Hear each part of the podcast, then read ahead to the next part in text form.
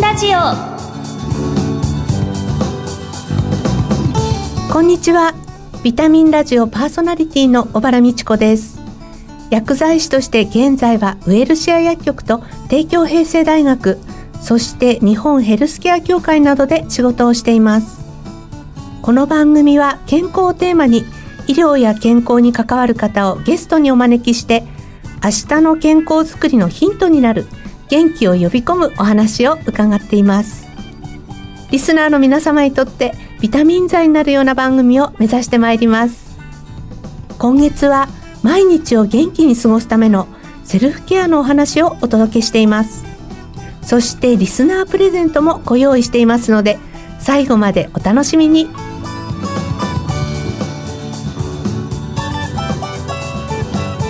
ビタミンラジオ。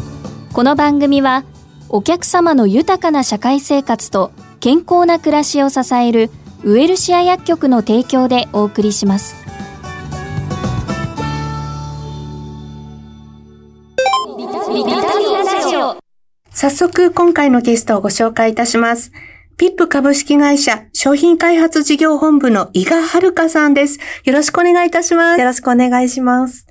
今月の特集テーマは、体と心をいたわろうです。前回は代表取締役社長の松浦義治さんに、ピップエレキ版ヒットの経緯や、そして秘話についてお話を伺いました。2回目の今日は、進化し続ける商品開発と題して、開発担当の伊賀さんにお話を伺いたいと思います。なお、感染予防対策で、スタジオではパネル越しにお話をしていきます。あの、はじめに伊賀さんのご略歴と、そして現在のお仕事を教えてください。はい。えー私は2012年の入社になりまして、大学卒業して直接このピップ株式会社に入社しました。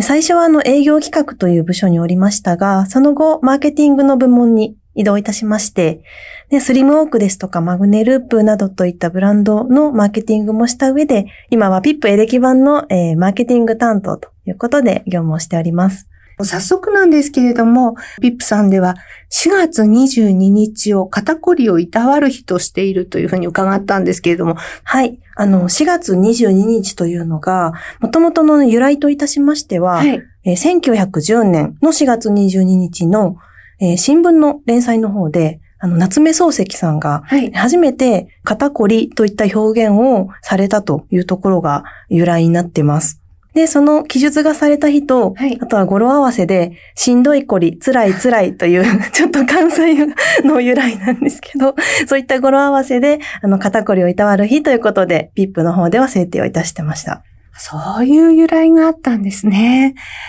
昔からこう肩こりっていうのは日本人の国民病というふうに言われていると思うんですけれども、このこりっていうのはそもそもどうして起こるものなんでしょ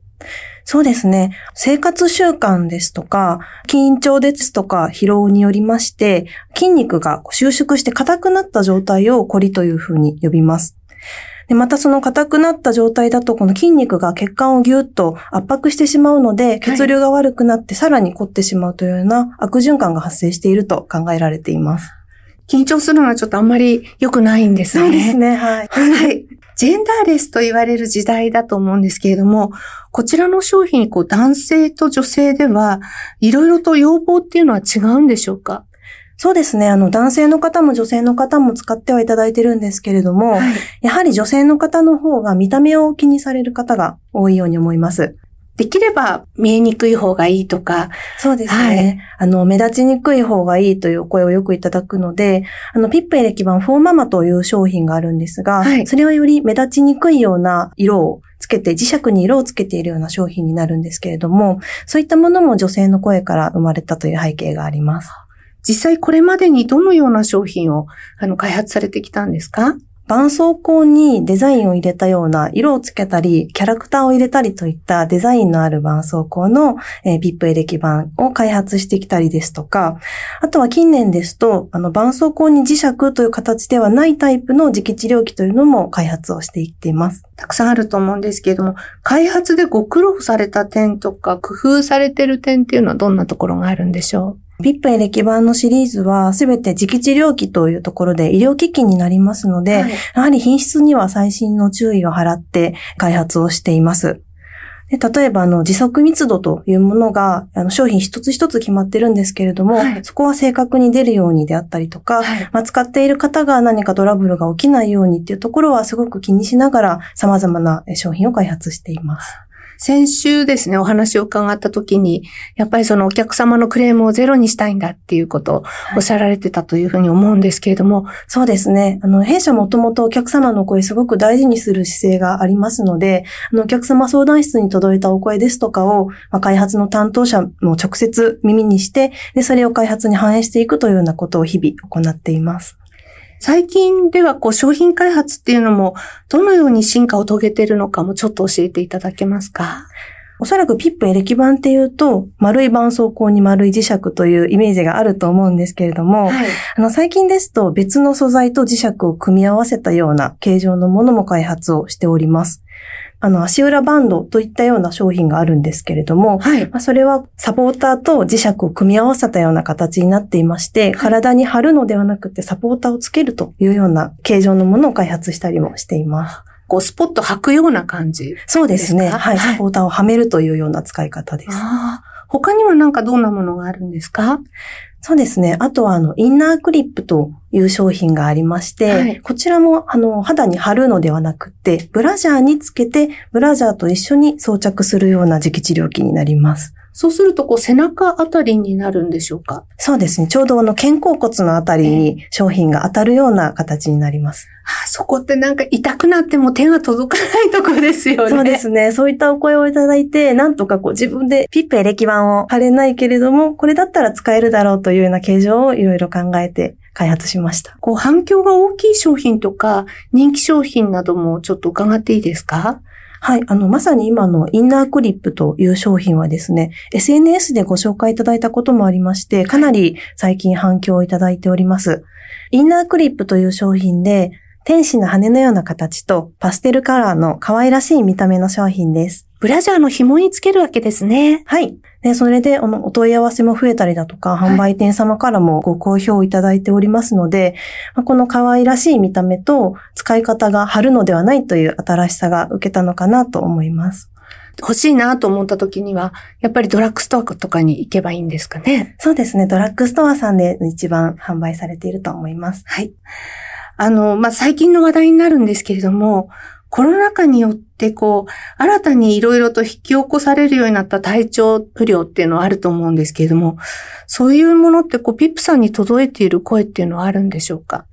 そうですね。やはりあのコロナ禍ですと外出自粛ですとか、あとはお仕事も在宅ワークが主流になりましたので、いわゆる在宅コリというふうに我々呼んでいるんですが、まあ、お家にずっとこもっていることで、えー、コリが非常に悪化してしまうというような声はよく耳にしています。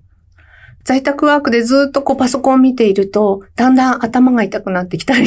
そうですね。はい。首が重くなってきたりするんですけれども、そういうお声っていうのは会社さんに届くんですか？そうですね。あの、我々もかなりこう、働き方とか皆さんの生活スタイルっていうのがコロナ禍で一気に変わったというのは認識があったので、一度こう、消費者の声を聞くような調査をしたりすると、もう明らかに変化がありましたので、まあ、そういった方々に、またピップエレキ版で体を癒していただけたらなということで、コミュニケーションをとっているところです。そうなんですね。なんかいろいろとこう工夫されているようなんですけれども、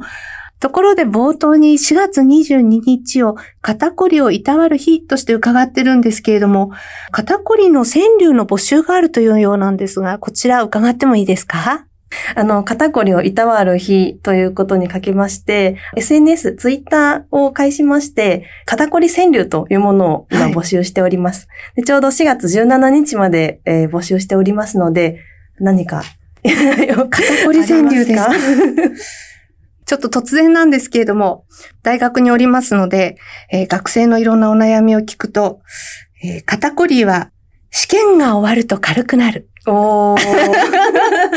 どうでしょう。学生さんの思いを、はい。存分に反映されて、はい、素敵だと思います。そうですね、はい、学生さんでも最近は、あの、肩こり、郵送される方多くなっているので、ぜひぜひピップエレキ版で癒していただければと思います。はい。あの、今、自分自身で健康を守って対処するセルフケアの考え方が、あの人生100年時代の日本にとても重要なテーマになっていると思うんですけれども、伊賀さんおすすめのセルフケアの方法っていうのがあれば、ぜひ教えてください。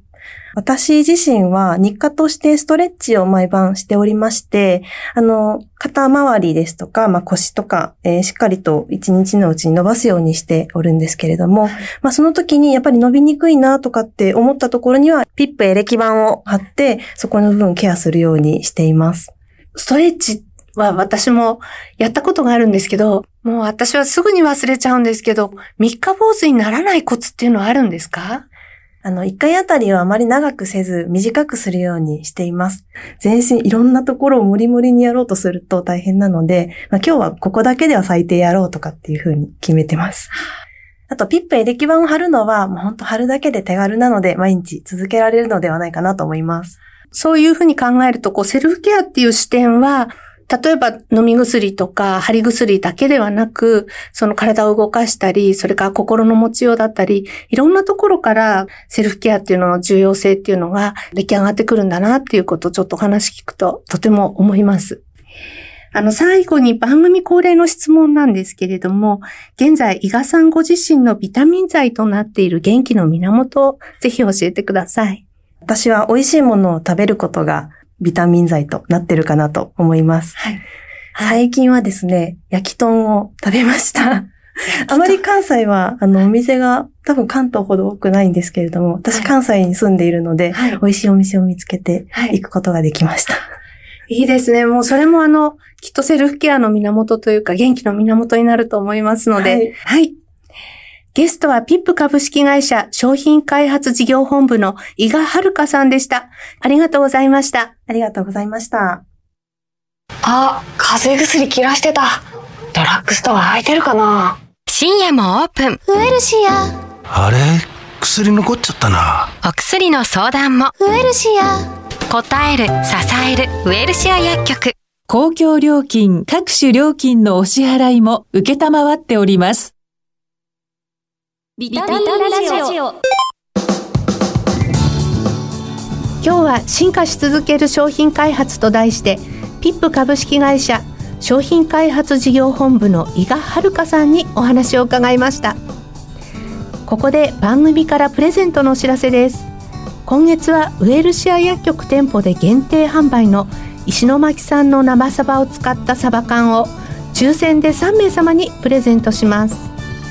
新発売のこちらのサバ缶には1缶あたり 6g の MCT オイルが使われています。MCT オイルはエネルギーになりやすく脂肪がつきにくいと言われる中鎖脂肪酸の油になっています。ご希望の方は番組のサイトからご応募いただけます。締め切りは4月20日です。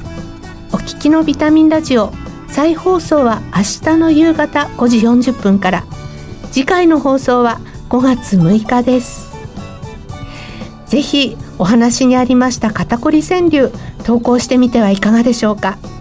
少し凝り固まった肩をほぐしていただいて一句皆さんも寄せてください。番組パーソナリティの小原美智子でした。次回この時間にまたお会いしましょう。ビタミンラジオ。この番組はお客様の豊かな社会生活と健康な暮らしを支えるウエルシア薬局の提供でお送りしました。